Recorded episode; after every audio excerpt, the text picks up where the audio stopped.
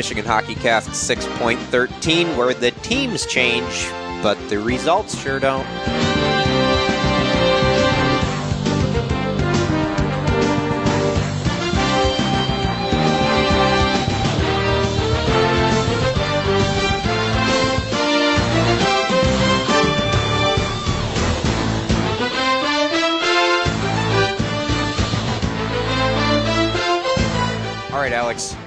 Biggest week of the sports season is approaching, and you are going to be attending.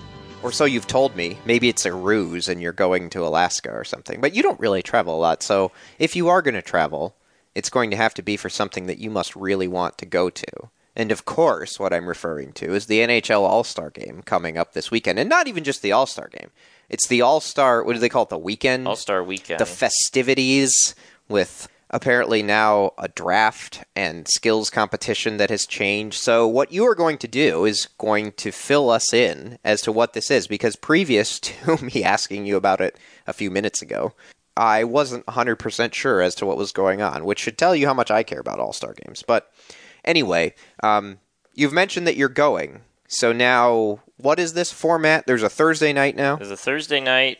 Uh, the event is in Toronto, by the way. It's the rare cold weather uh, All-Star game, because everyone's like- players are babies. We wanted to go to Florida, but instead we're going to Yeah. go to an igloo. Yeah. So, uh, and of course, it's supposed to be like in the teens, you know, like on Saturday. So, But you're not scared of cold weather, are I you? love the cold. So, um, Does it match your heart?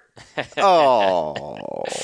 So- so Thursday night. Thursday night is the player draft. They're doing. They're back to the old four team or the captains draft a team format. Okay. Which is very funny because that's what they did years ago. really? Yeah. How long ago? Early 2010s. Really? I remember the first one was in Ottawa, and it was Team Lidstrom versus Team Erik Karlsson. Okay. Um, now they have four captains. Okay. But, the funny thing about But that because was it's still three on the three, thing about right? that, yeah, right, right. Yeah. The thing about that was it was an, a new idea. The NHL came up with that idea. No other league was doing it. Yeah. And it was so good that the NBA was like, we want to do it too, which you rarely see that happen. Yeah. And then the NHL was like, oh, actually, now we're not. Like the one idea that people actually wanted to copy, they gave up on. But now they're back to doing it. So the captains are uh, MacKinnon, McDavid, Matthews, and Quinn slash Jack Hughes. I'm not sure if Jack's there because he's injured, but Well, he's he hasn't. Ska- he's not skating. He's not playing. I think he's gonna like hang out there, but he's not playing in the game. so he's become an NBA player. Yeah, he's he'll be the assistant coach of the team. But Quinn, do this. so, and they all have celebrity captains too, so it'll be a Of big course. fa- fanfare event. They're also doing that night the so you're going to the draft. yep. Okay. They're on the tickets for that were super. For No, the draft. Yeah. So th- was there a weekend package? No. Really? Not, not that I know of. There I bought be. them individually. Okay.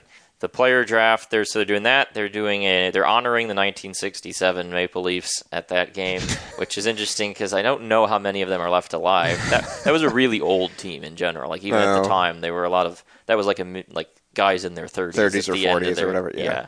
So that'll be interesting. Um, and then they're also doing the PWHL showcase, a quick scrimmage for the new uh, women's pro league. So Okay. Have you watched any of that? I actually watched the ending uh, the other night. There was a little window between, and it was at halftime of the Michigan Iowa game at basketball. Oh, you watched that. There was nothing else going on, and so they were showing. I see. Uh, the CBC was broadcasting Montreal Ottawa in the women's league, and they were going to overtime. So Oh. I was like, I got ten minutes to kill. Flip this on. So And you survived it. it was good. Okay. So uh, that's Thursday night. Uh, Friday is the skills competition, which Which is kind of the best, right? I think so. But last year it was brutal. Well, the last two years it was Yeah. uh, kind of fading, but it used to be awesome. I think, right? Yeah, I mean, yeah, it, it turned too much into like the players were not taking it seriously Yeah. enough. They were only doing a couple events each, Yeah. and were kind of half-assing them. Well, like the fastest skater used to be actually the fastest skater. Now it's just the fastest skater of the people invited. Right. Well, I mean, it's like uh, kind of the NBA skills competition. Yeah. Like the dunk contest is now like, No one. It's the way that you get people to know who you are. yeah, it's like Right. you know, Jace Howard's doing the dunk contest this year. like people you've never heard of. They may they don't even know if they play in the league or. Jace or Jet? I honestly, it's Jet Chase. Jet's but- in the in the dunk contest and pulls up from 35. yeah. So, but no, they got ten people doing the skills competition this year. and they're doing all the skills, or at least to start, and then I get winnowed down as it goes along. Yeah. I think. Um, Okay. So you have to survive. and they're competing for a cash prize. So that should be interesting. And like they're they're picking big name stars that are doing the skills competition. It's not randos. It's people that actually have skill. So. Right, like it. It's not Ryan Reaves. Well, right. It's like, oh, we picked uh, ten guys to do this. It's uh, Oliver Bjorkstrand. it's Boone Jenner. Who? but no, these are actually the most skilled players in the league, so that should be interesting. But they're incentivizing them. right. Yeah. And then the game is on Saturday. Um, And that'll be so. How did th- so? the game's always hokey, but I mean, the last couple of years, it's been yeah, okay. So I, how did they get the colors? Do people like draft a color? Because there's like four All Star jerseys. I don't know how they're going to handle that. Guess we'll see. People have been mad about the jerseys. I don't really care. I think the They're All- all I right. think the All Star jerseys are always kind of. I've seen tacky. worse.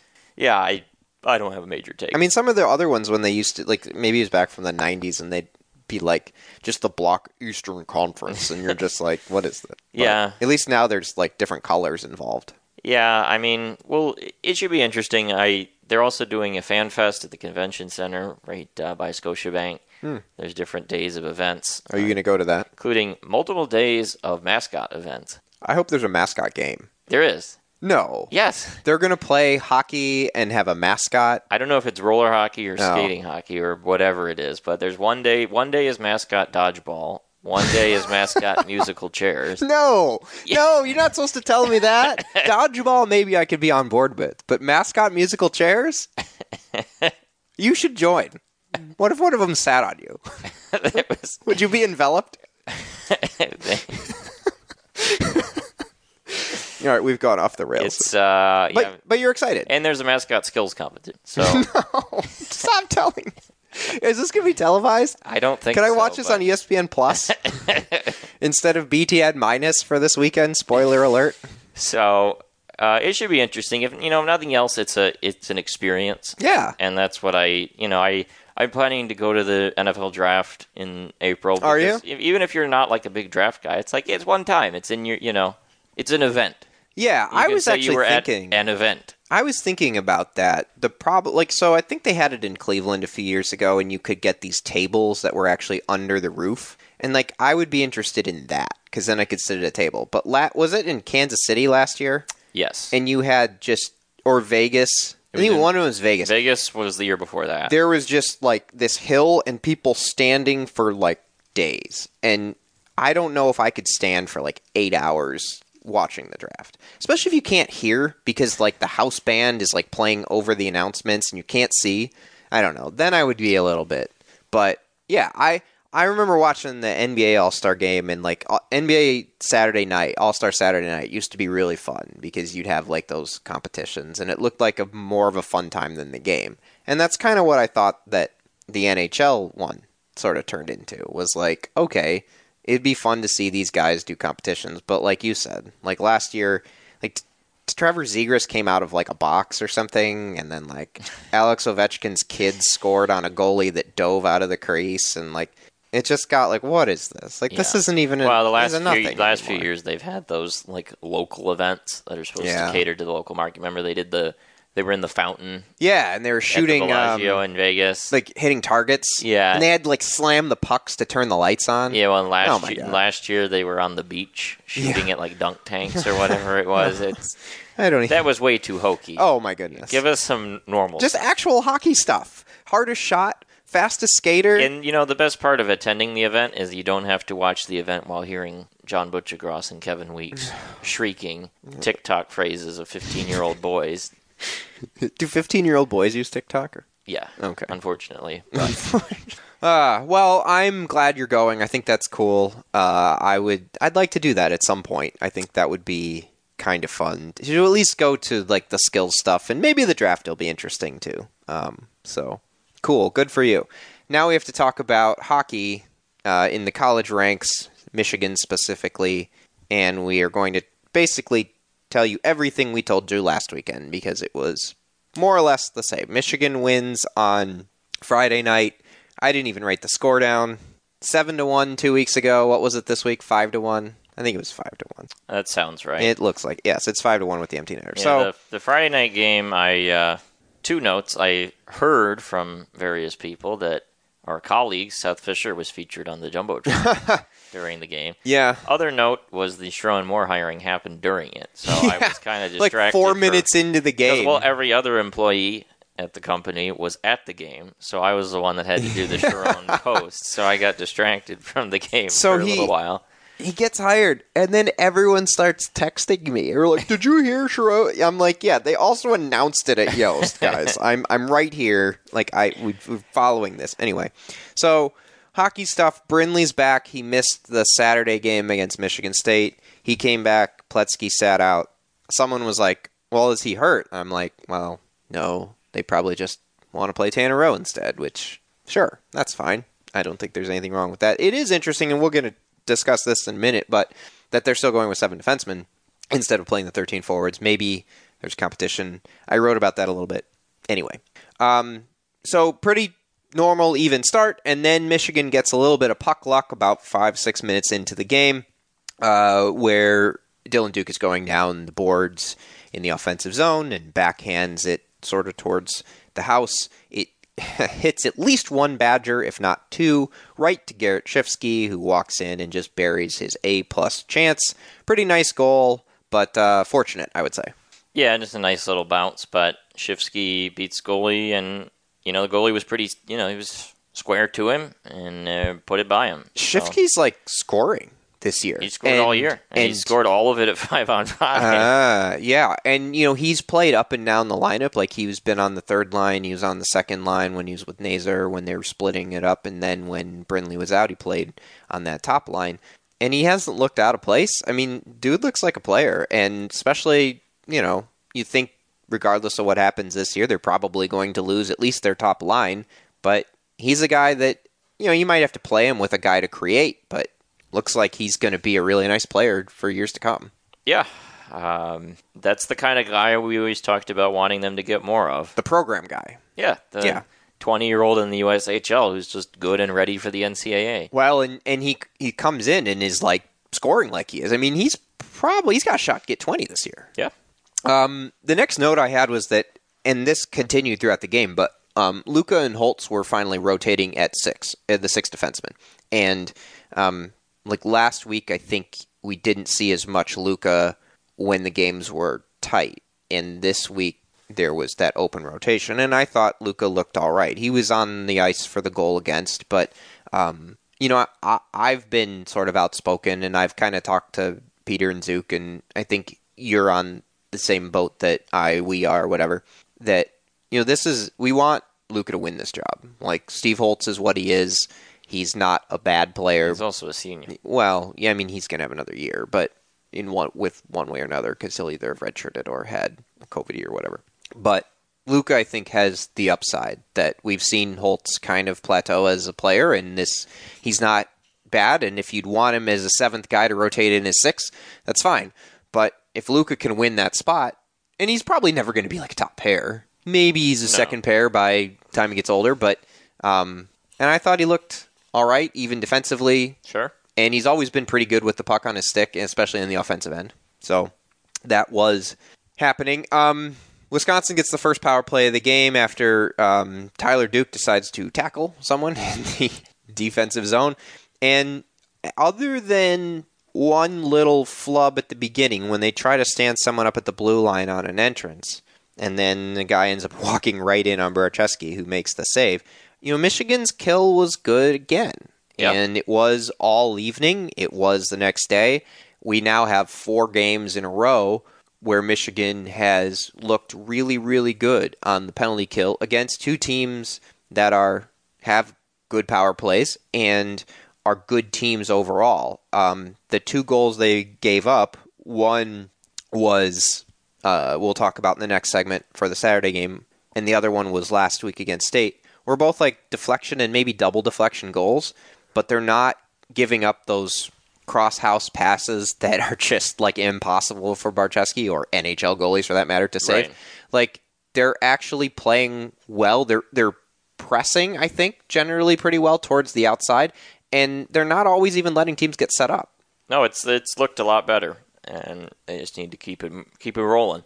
Still relatively even game. Um, Schifsky hit the post, and they had a two on one that didn't go in. Um, they had Nazar and Brindley created a pretty big chance, and it felt like Michigan was sort of like on the verge. About halfway through the game, it's still 1 0, 21 17 are the shots. Again, pretty even. I would say slightly favoring Michigan, um, but they just keep getting chances. Schifsky and then Moldenauer, and then finally Michigan is able to extend the lead. And this sort of starts with a a, a. I think I called it like a laser frozen rope because very rarely have. I mean, Portillo used to kind of do this sometimes, but Barczewski's generally basically been a, a, guy who manages the puck well behind the net and stops it and hands it off, maybe a little bit of pass here or there. But he didn't have a place to go, and he ripped a, a pass down the ice in the air that's hit, knocked down, goes into the zone. It's in there. I, the Badgers recover it, try to get it out, and Brindley breaks up the play, ends up finding Nazar on the doorstep, who takes one shot and it's saved, and the second one is pushed closer to the goal line, and he lifts it high from a short angle or sharp angle and in.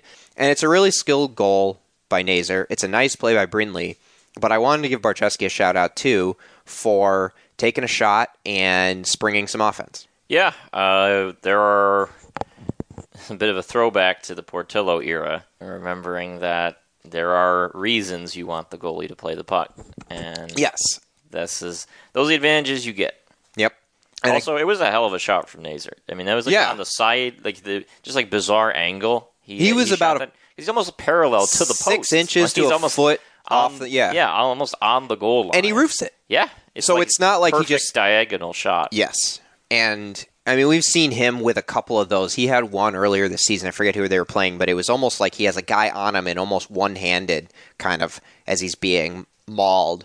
Scores from a very, very similar angle. He had a little bit wider of an angle there, but um, this one was a bit sharper near the post. But that makes it 2 nothing. Um, Tyler Duke takes his second penalty of the night. Bad. Michigan kills it. Really, really good PK on that one again. And then Michigan finally gets their first power play late in the period. And I think I remember end up tweeting that like they get it under a minute, so in theory they can play their top unit for all two minutes as long as they need to. Because when you get those period break Yep. power plays, are you a fan of those? Like, do you like I don't really like them personally. you like the two minute pressurized situation? Yeah, I just I, I get the argument that you get the full two minutes with your top unit. I also just don't like the fact that you basically lose 15 seconds automatically Because of the because the center ice draw Yeah. and it's going to take time to win, win. If you even if you win the draw, it's going to take time to get into the zone and get set up. Yeah. because the other team has all of their players in the neutral zone. so you're not just skating right in, right, Yeah, and yeah. and then if you lose the draw, then they dump it, and then, Then you gotta lose 20 seconds right? or So 25. I, I just Okay. to- So they didn't need the second minute because they do score. Um, and Rutger takes a shot from sort of like the half point to Dylan, and Dylan just redirects it. He's sitting in the slot in his office. That's where Dylan Duke scores his goals. This was a nice deflection, and when that went in, it was three nothing. And you're into the second period. Michigan's in control. You're not like this game is over because you've watched too much Michigan hockey this year, but you're feeling really good because both teams are getting similar chances. I think Michigan would probably say they're getting better chances or more hmm, more better chances and they are just finishing them. And that's kind of the one thing that Michigan has had the last few years and definitely has this year and I don't after watching these two games don't think Wisconsin has as many of them is just pure finishers. uh, look at the roster. And so Michigan took their chances and finished them and had a 3 0 lead. Um, and then, of course, you know, our photographer Bill comes by me and Zook when we're sitting in the box and he goes, This is the best Michigan defense has looked all year. And we're just, we almost threw him over the edge. Well, I did. Zook probably didn't care. He was too busy betting on whatever long shot he had on college hockey. But I was like, What are you doing? And um, so Wisconsin scores a few minutes into the third period. It's a rebound goal. The shot comes in, is saved, and defenseman Warren is on his butt next to Barczewski after he makes the original save, and it's tapped back in to make it three to one. And I get a text that says, "Okay, don't say anything," from Bill, who is mad. Yeah, I mean, this That- one wasn't really a fundamental breakdown. They just really got you know outskated on this shift. I mean, they were on their Yeah. heels the whole shift. They were they were penned in for a little while. right. and they it- were they were late in a shift. They'd been hemmed in, and they were all you know all five guys are just huddling around the net, and Yeah. you get a shot, and they're just and they're just hungrier, more aggressive, and Wisconsin just outworked them there. And you're hoping So- you either just get a, a freeze or a deflection into the mesh or something like that, but um, doesn't happen, and you get the the rebound goal, and you start. You know, it's early enough in the third because you know if that happens in like 10, 12 minutes in, you're kind of like, well, they gave up a goal, and now you just got to kind of finish the game. But you give up a goal that early, you give up one more, and I mean, we talked about this last week, but that doesn't happen. Michigan bounces back really well um, after Barczewski makes a really nice save on Horbach, who's really close to making it three to two.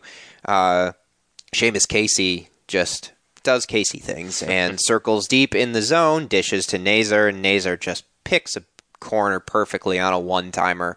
And I mean, there's nothing that you can really even say to Kyle McClellan about that one.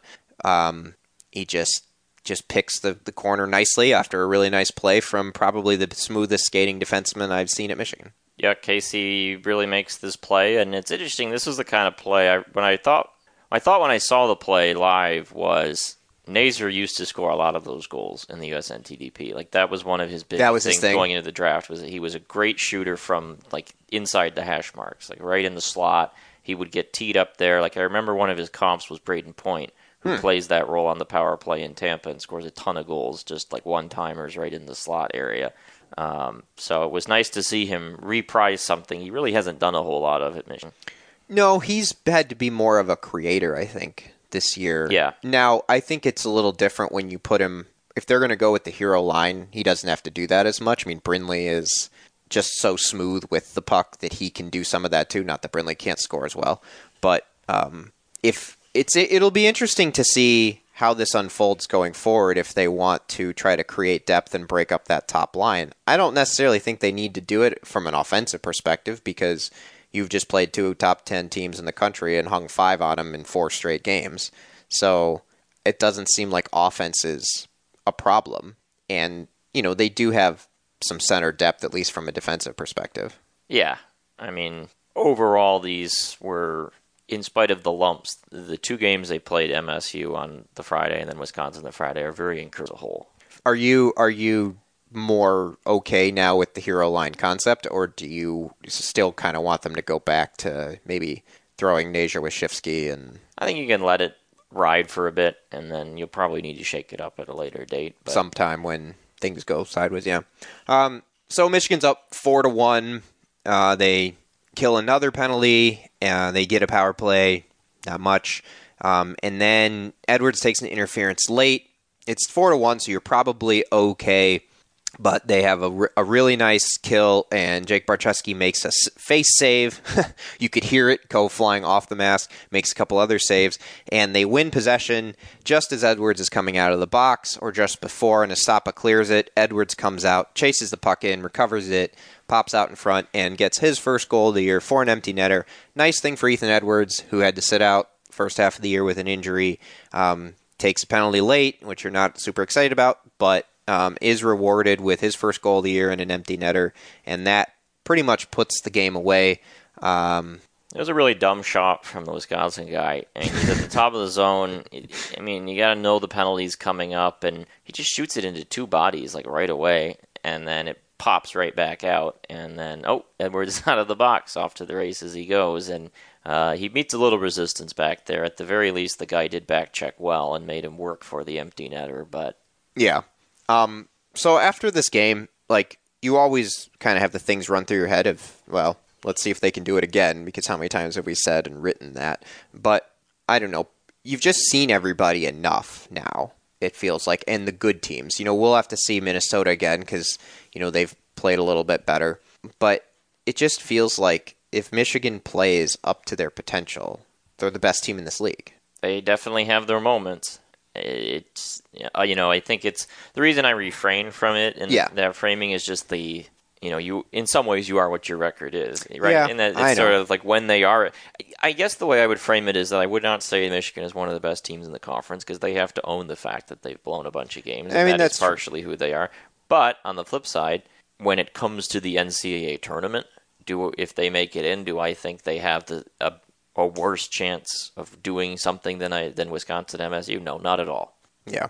not at all. It- Michigan is just as likely, if not maybe more likely, to rip off a couple wins than those two teams. Um, the other thing that is uh, relevant is that you thought that Barczewski played really, really well tonight. We didn't really talk about him in this segment as much because you know Michigan mostly had a lead, and he did play well, he played well behind a very good defensive effort that didn't ask him to make any hero like saves like we debated last week, and he made all of those saves. Yeah, I thought he was. I thought he was really good. Um, he wasn't making like a ton of A plus saves, but it was like a classic like Patrick Roy, Ken Dryden sort of thing. It's like yeah, the defense in front of him is really good, but he's really sharp and he's making all the saves that you need him to, and he's not wobbly. He's not doesn't look bad. I mean, he, he just looks good.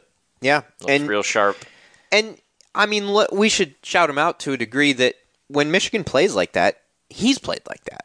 Like, there's been very few times where Michigan's played a really good defensive game around him, and he just let him down. And he let in a bunch of goals that he's going to go back and be like, man, I shouldn't let that one in, or how did that one get through, or blah, blah, blah, all that kind of stuff. It seemed that when Michigan, when their when their, their skaters do their part, he tends to have their back Yep. and he definitely did Friday night. Do you have anything else to add about this game before we transition into the not as fun segment? Not really. All right. Well, we'll take a break and come back and discuss the deja vu of Saturday and then a few other things. I can't believe I'm doing this. If you find yourself in the penalty box, you want a Michigan man arguing your case, call criminal law attorney and former prosecutor Jonathan Paul tonight. It's 248 and 924 9 and 458. Or visit his old website at MichiganLawgrad.com. No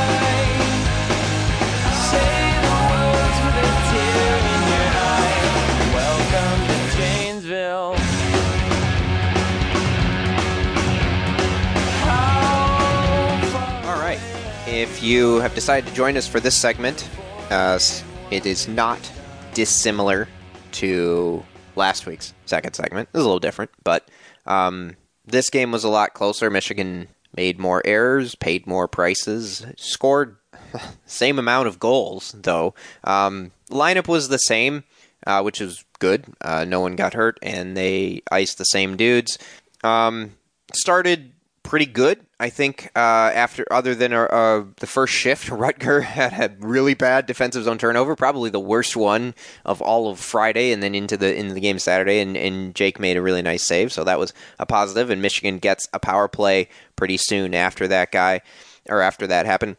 Um, and you know they score two power play goals in this game. They scored three power play goals, but they score two power play goals in this game that are almost identical. And this was the first one, and we've even seen it before where Casey just Makars a guy up top, creates a ton of space, dishes to Brinley at the dot, who pounds the puck into the goalie. It jumps out to Duke, and he taps in a rebound. And you know, I don't think that's great from the Wisconsin PK because uh, Dylan Duke is just kind of sitting there. But um, this is exactly what you want all of these guys doing and why they're on the power play. Yeah, I this first period a lot of stuff happened, but I Yeah. I didn't get to see a ton of it like a, from a, like a intense lens because I was finishing the basketball recap. Yeah. Because I'm sorry. We've got to fire find somebody else. our athletic department, you know, continues to just overlap games and and continue to put ga- put basketball on the floor. just refund the, the season ticket holders. so. Give them their money back. But yeah, I you know I had it on the screen, but I was looking at a different screen, and then I would just be like, "Oh, there's a goal, and now there's another goal, and there's another goal, and there's Uh, another goal." yeah, that's what it was like in the box too. So because while I'm taking notes on that, uh, Ethan Edwards decides to turn the puck over from behind his own net. He tries to hit Marcus Estapa. He does not, and it hits a Badger instead. And Quinn Finley walks into the slot. His shot, I think it. I had it hitting Truscott. Someone said that it might have just hit uh, and hit him twice and kind of trickled through him because I could, from the angle up top, you could see the puck go into the net, but not at the speed that it was shot. So it definitely hit something, hit Barczewski too. Um, I think it, it looked still looked like it hit Truscott, but um, the problem there is the defensive zone turnover, which is something we did not see on Friday very often, if at all. And uh, you know, several shifts into the game, that's already happened twice.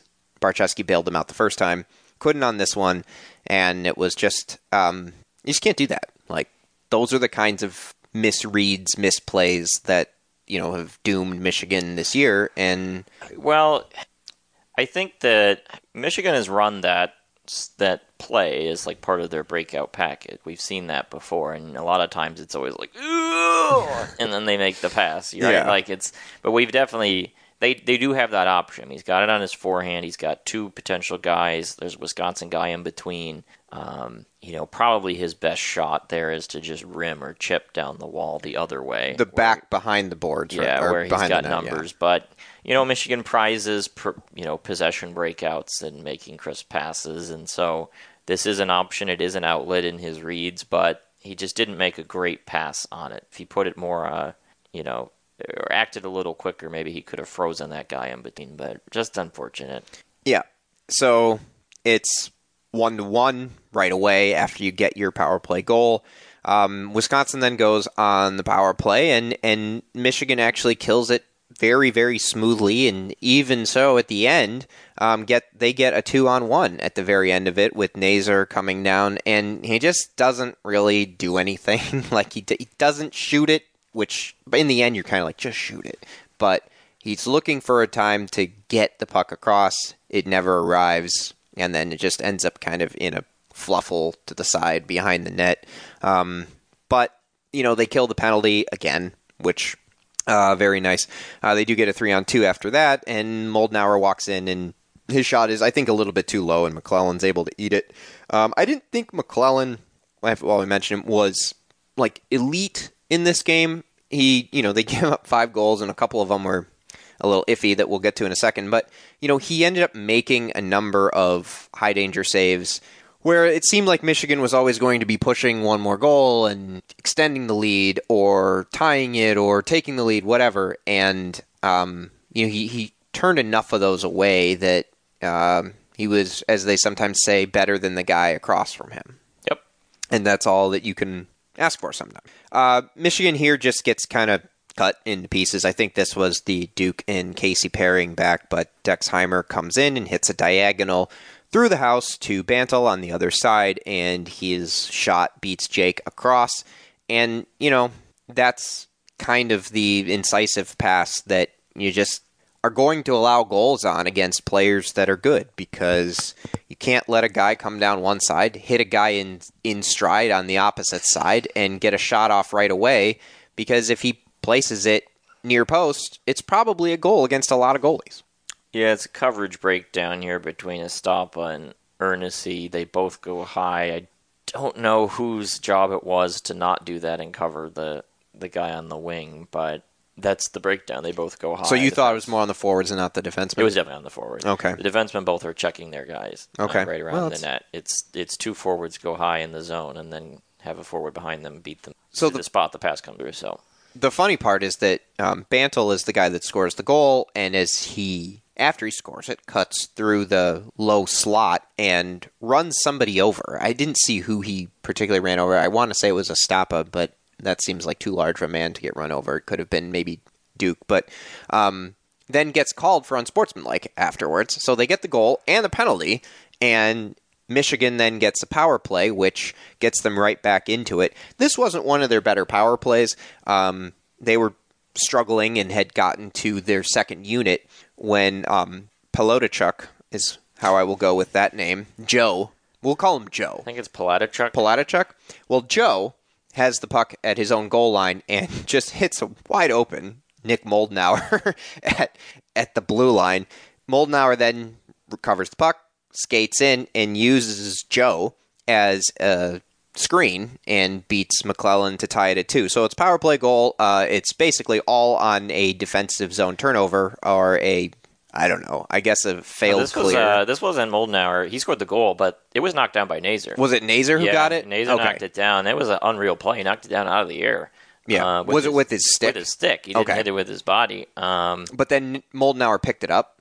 yeah, it, it Okay. fell right at the feet of Moldenhauer, Okay. and then he snagged it. So I assume they gave Nazar an assist on that. I would they- think so. They should have. Yeah. Um, yeah, I mean, I don't really like necessarily hate that play. I mean, he From Joe? yeah, maybe could have gone reversed it D to D and gone up the wall because there was less pressure there. But this is a pressure situation. Michigan had a lot of guys in the zone. They had four guys in the zone Mm-hmm. while Wisconsin is changing.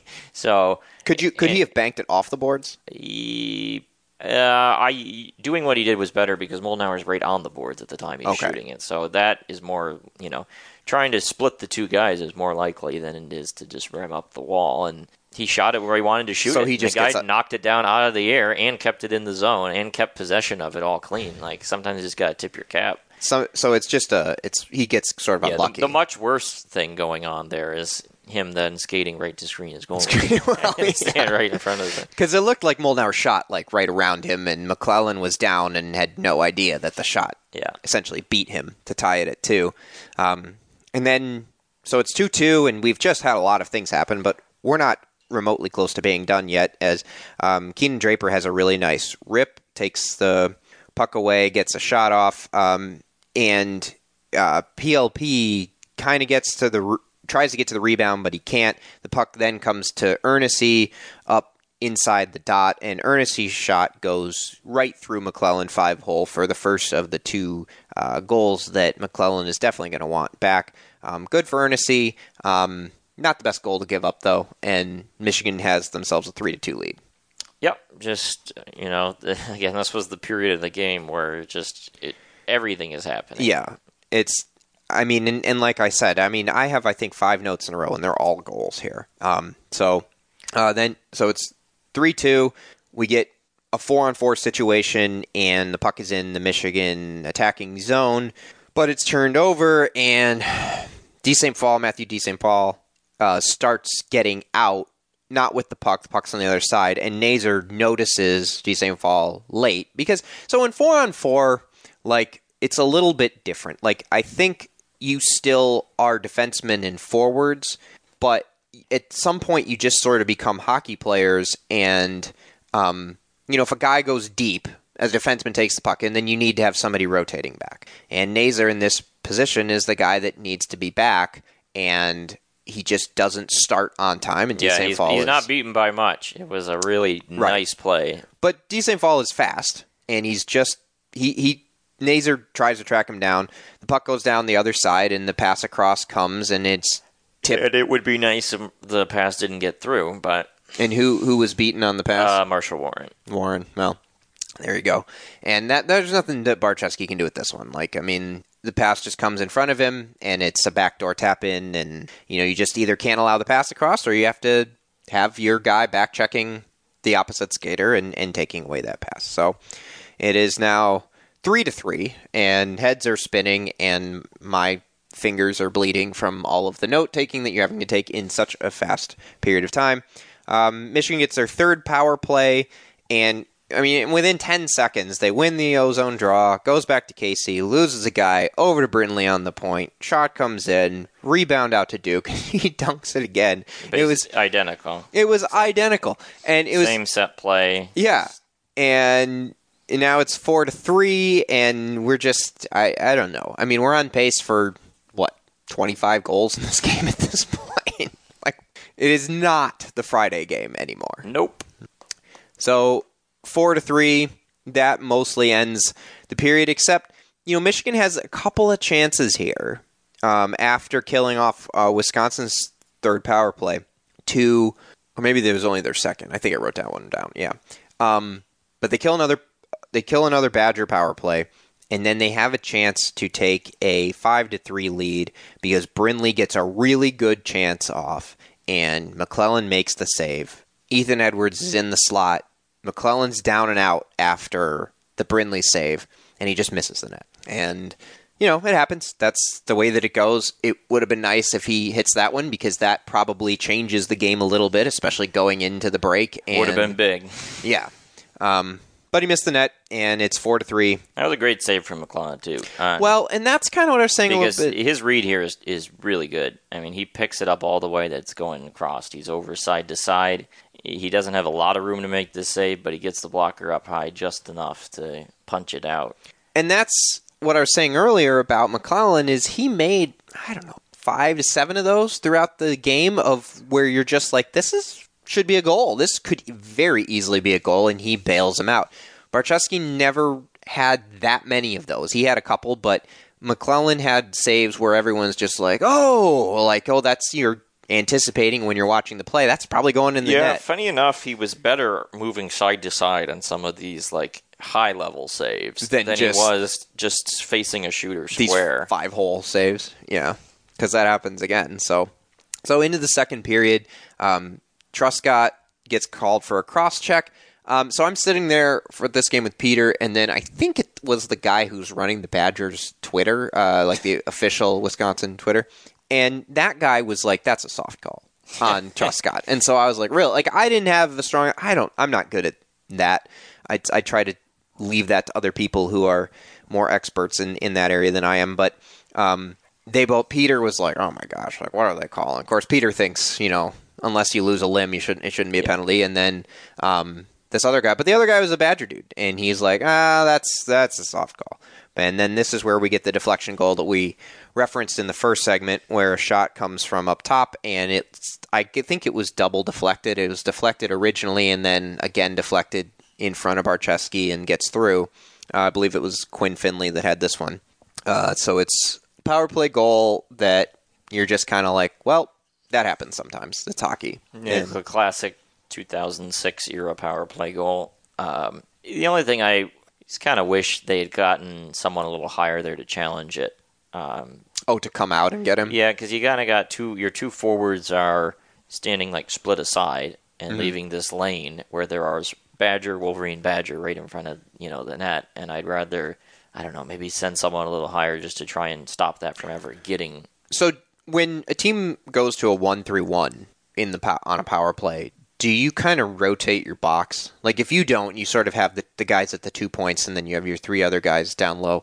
Do you do you you're generally going to have two guys up top for each point, and then you kind of mix and match down low um, and drop a, def- a forward every every now and then. When they go to the one-three-one, and there's only one guy up top, and you have the two obviously on the wings do you rotate your box so there's like one up top and then three guys down with the four? You can do it th- that way. On this particular play, they just had a, a layer of two defensemen and a layer of two forwards, and And the one, but the one kind of came in the middle then. Yeah, they they kind of they just kind of get over. Um, I don't know. It's the the Badgers were kind of moving as that was going on. You know, Okay. they weren't like set up. The So this wasn't a setup. This was more of an ad lib. yeah, it's just kind of you know what's the way to stop that kind of deflection goal? Get someone higher to challenge it. Yeah. But it is what it is. I just, and, and to some extent, like deflection goals are what they are. And you know, Michigan had the one from Duke the previous night, and you can't let that pass through, but they did, and Duke made a nice play, and that's you know, it's part of having an extra man on a, on a power play. So four four. Um, and then you know most of the second period is kind of that Michigan does get a power play, um, but they don't have the same success. Uh, McClellan had another couple huge saves there to bail him out. It looked like Michigan had a good chance. Uh, Casey to Brindley. Um, and like halfway through the game, then you're at 20 to 19 in shots. You're at four to four. It's a really even.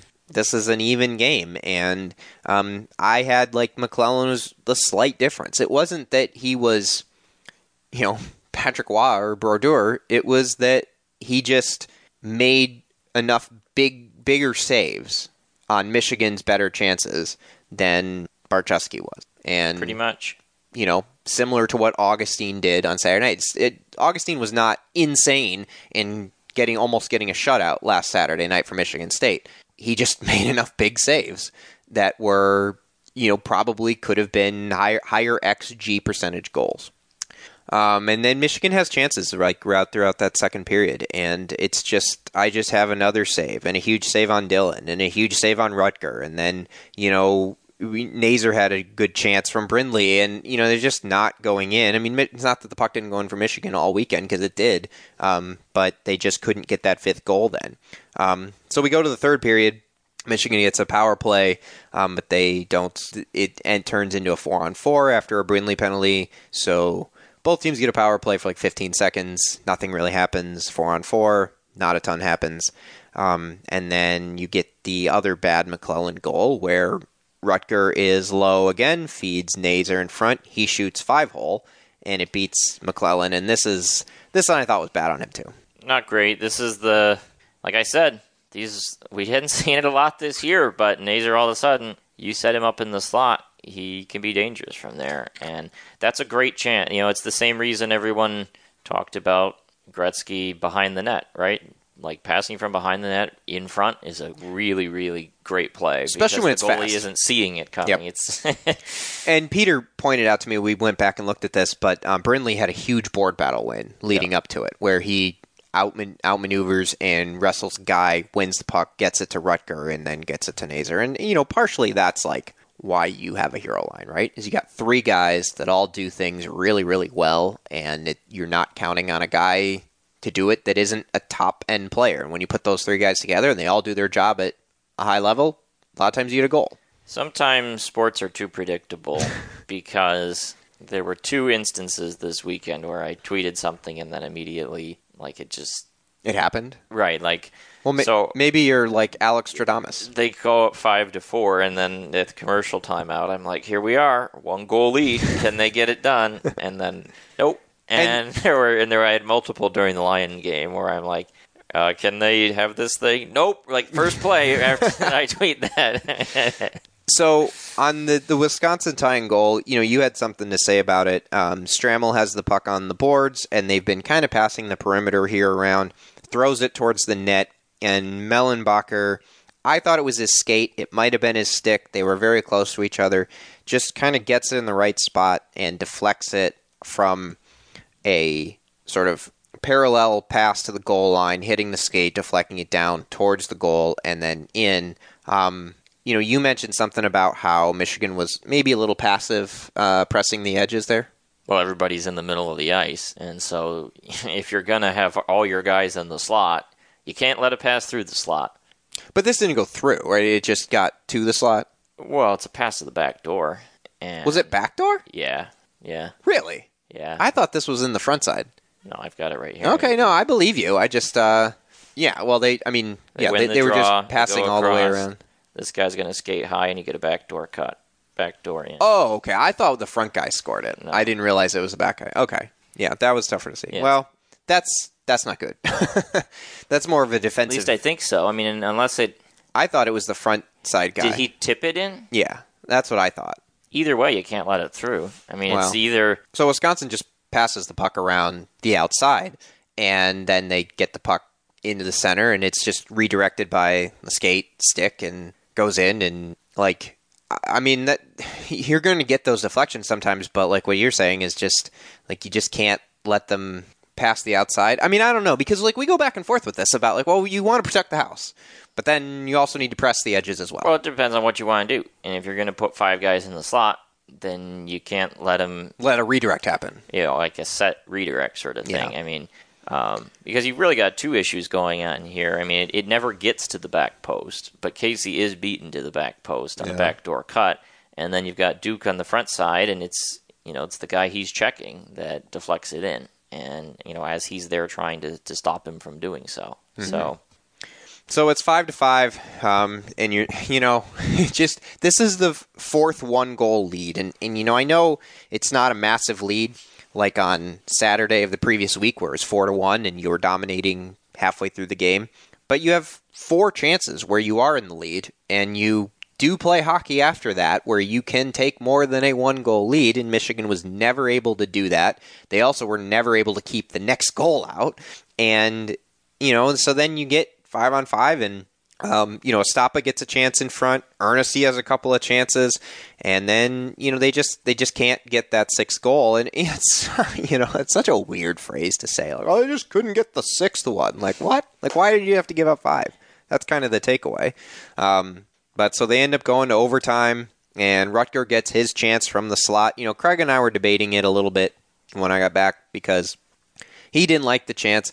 I said, well, you know, McGroarty's a top shooter and a top goal scorer in the country. He gets a look from the house. I mean, yeah, you, you want to wait on three on three till you get an A plus chance, but it was a pretty good chance, and Yeah, the chances, but the chances. That's not the problem here. The You just gotta hit the net. You get back to the neutral zone, and it's three on three in the neutral zone, and you got two forwards who both think they're going to intercept the pass Well- and skate in for a breakaway. Yeah. and it gets by both of them, and now you gave up a two on one. and Brindley kind of jumped that one. That was, I think, yeah, and Na-. Nazar cheats too. I mean, they both. If you watch them both, they're both like, "Oh, this is our chance. Swing our stick and see if we might bat it out of midair." And and it gets by him, and Fitzgerald skates in and fires one in far post. And you know, again, is that a save that you know Barczewski needs to make? No, because that's not where the breakdown happens. But it kind of goes back to the thing that we talked about on Friday when Michigan played good defense and protected Barczewski. He made all the saves. They didn't really do that on Saturday. They hung him out to dry, starting with that first defensive zone turnover, starting with ending with the deflection in re- in regulation, and then they try to make a play and jump it in overtime and ask him to make a hero save, and he doesn't. And it just feels like the it's just more evidence as to okay, this is what you're going to get out of this goaltender, and if you want to roll the dice with being adventurous in this particular case and on three on three, there's not a long track record of him bailing you out the way you did for a couple of years with Erik Portillo. yep, So the extra point in the overtime goes to the Badgers. You know, they it's a two point weekend for them. Um, I don't know what the pairwise is. I think it's maybe a third, two thirds now. Whatever it is now. It's yeah, but the the takeaway Which is, is, I mean, it is big. De- I mean, I was saying that at the time. I said Michigan has to get this game to overtime. They've had so many games where they blow the lead and they don't even get to overtime. Yep. And that's cost them a lot in pairwise. It's cost them a lot in the standings. Yep, And you know, so to to at least do that is big. that's good. It's just that this is the second weekend in a row, a home game where you've had leads in the third period throughout the game, and you know NCAA tournament NCAA tournament wins aren't handed to you. You- Badgers you, have were who we thought they were, yeah. and we let them off the hook.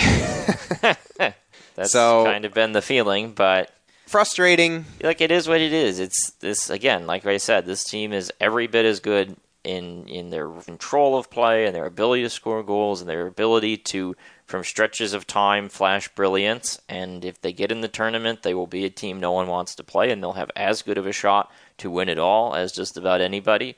But they'll also have a very good shot of just kind of clunking and doing whatever, giving up six goals because they've done that enough. So you're right. Um, we'll move on to It was a big weekend for Pairwise, though. They're up to 12, off that bubble a little bit. So they were at, what, 14 last week? They've Yeah. been 14, 15. So it's like I mean you know we don't want, I don't want to get into this because we've already talked about it and people don't want to hear about this, but it's sort of like you know the Lions thing where you're like, hey, you know you're in a good chance, finish the game. They didn't. That happens. There are reasons. There's always reasons, but when you do this week in and week out, and you can see what the team is capable of, and then the next night you see what they do, and then you repeat it the next weekend and the next weekend, and it's just like at some point you're like, are you guys ever just going to stand up and finish this? And hopefully next weekend it starts. But you know what Cubs fans say maybe next year for 108 years. So.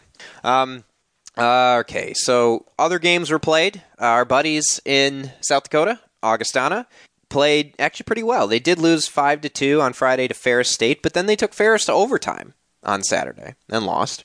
But good for them, getting to overtime again. They're playing some decent hockey, at least, uh, in keeping a couple games close.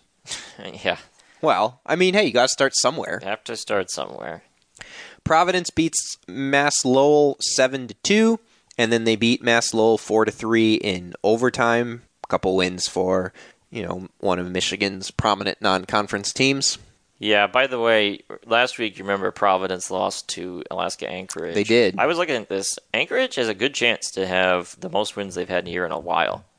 they I love that you're doing research on Anchorage. But Their, the remaining schedule is Long Island, Lindenwood, Augustana, Stonehill, and then ASU is pretty decent. But it, it came from looking at pairwise when I saw, like, I scrolled to the bottom and I was like, "Where's Alaska Anchorage?" And they're 46. I'm like, Wow. wow!" they're not in the bottom five, but good for them. Uh, UMass had a bye, so we don't have games to discuss there. Um, but then Lindenwood smoked the rocks of Stonehill seven to one, and then had to win in overtime against the pile of gravel of Stonehill six to five after blowing a five to three lead in the third period, giving up a power play goal and then an extra attacker goal. Yeah, Stonehill is now beneath the minus 100 goal differential mark, but hey, they got an overtime loss. They've had two of those this year. Stonehill coming. uh, St. Cloud State lost to Uno seven to six. Holy cow, that's a lot of goals. Actually, And then one Not to one. Michigan. and then tied one to one. So they, played, They used all the goals. and then we're like, well, we're out. So uh, we're not going to do anything the next night. So uh, Stonehill, we already talked about. Uh, Ohio State lost in Hockey Valley four to three, and then the next night, what'd they do, Alex? no idea. I wasn't following that. They lost four to three. so the same, they lose four to three two times back to back nights at Penn State. Um, we'll talk more about Ohio State uh, af- at the end of this segment when we do their little bit of a preview. But um, spoiler says they're not very good. It's a rough season for them. Rough. Yeah, it's. Uh, although I do have one interesting note about them. You remember Georgii Merkulov, Uh, I remember the name. the guy that scored like a bunch of goals on like a bizarre shooting percentage for Ohio State that one Was that year, last year? a couple years ago. Okay. I think it was uh, 21-22. Okay. He's like really good in the AHL. In the AHL? Yeah, Are you watching AHL games now? No, but I was just looking through the leading scorers in the AHL the other day. Who's he with? Uh, Providence. Is, does he have an NHL connection, or is he? Uh, He wasn't drafted. okay, he signed a, a deal, but I because I kind of thought when he left Ohio State, I was like, the dude shot like forty percent to get to twenty goals. Like he's probably smoking mirrors, cashing in. But hey, dude is scoring in the AHL. Good for him. All right.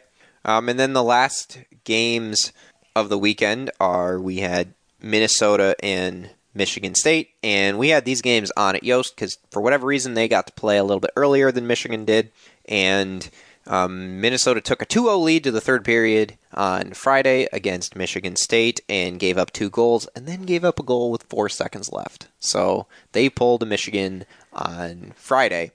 And then on Saturday they turned it around and pulled away, and they won five to one. So you got a three and three split. Yeah, that, that Friday night game was brutal for Minnesota. Yeah. They were up two nothing. They give a shorthanded tying goal with under five minutes to go Oof. to then give up the one with four seconds left. I mean, it's, and the goal that Close gave up to lose the game was not great. Like that squeaks between his legs, and Yeah, there's. Uh, I don't know. It's MSU's had a great season and everything. They're obviously a good team, but there is a little bit element of their success that is, feels a little bit like the he can't keep getting away with it thing. Like they just find ways to win these games where it's like they're dead and then they, they come back. They've won a lot of games from down a lot. Well, I'm- they come roaring back. I mean Michigan obviously doesn't play them again this weekend. They play them, I think, next weekend. They do uh, home and Little Caesars, I guess.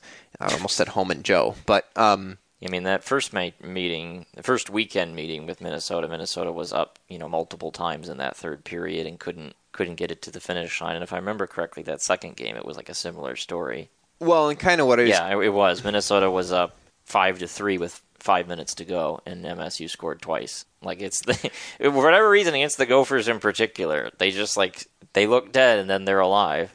Well, that's what happened against Michigan, and that's why what I was going to say is that you know Michigan plays them in a couple weeks, and I'm interested to see not just like the results of it, but well, I mean you're referencing the results of it, but how the games go because I thought Michigan just kind of pushed them around for Yeah. most of the series, and Minnesota did here, and somehow they were squeaking out these wins. And so when Michigan sees them a second time, we, you know we will kind of see a little bit more of a litmus test of like, all right, how serious was that first meetings, or will state adjust and blah blah blah. So, uh, all right, those are the games of relevance to Michigan so far. I suppose at some point, if they stay on the bubble, we'll have to add near bubble teams that might be closer towards the end of the season. But um, so now we'll go on to the Ohio State preview because that is who Michigan plays next on their trip to Columbus.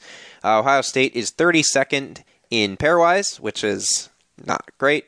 Uh, they are.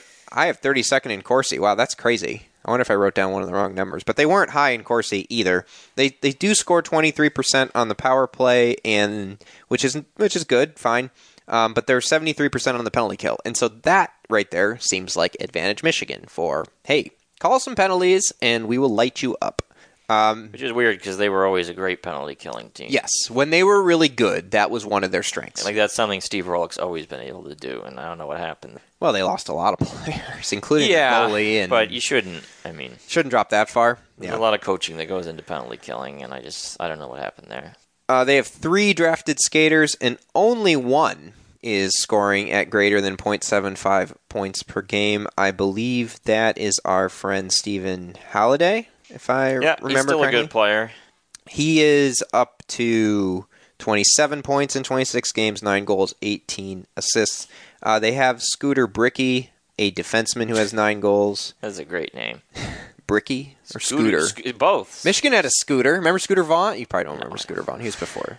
Yeah, he had a he had an awesome goal against North Dakota in the Frozen Four. But um, yeah, and so then they have a couple other guys, Cam Thiesing and Patrick Guzzo, who have seven goals, but they don't score a ton of goals. Um, their goaltending is, I believe, Logan Terness is his name, who plays the most. Yeah, he's played in 20 of their 26 games.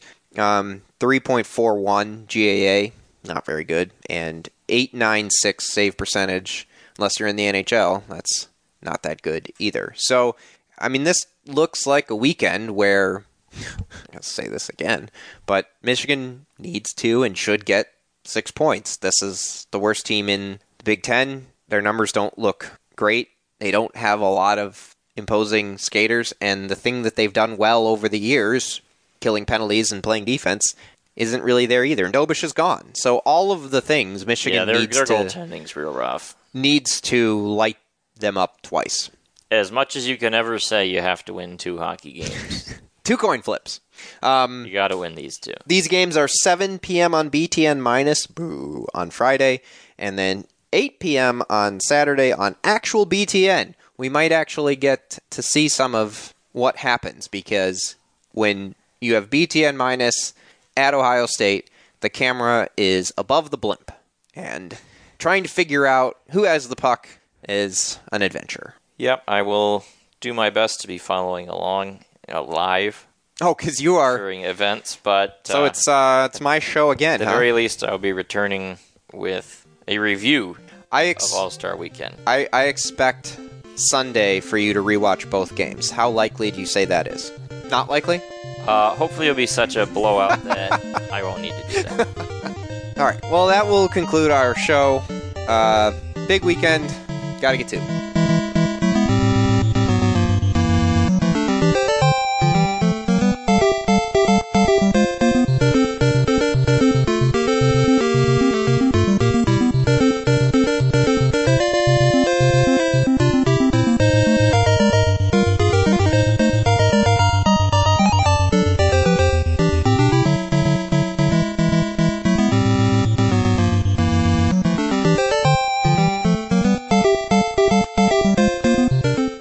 Listening to Michigan Hockey Cast 6.13 for Alex Drain and David Nasternak. I will attempt to give you an update on which mascots did the best at the All Star Weekend next week.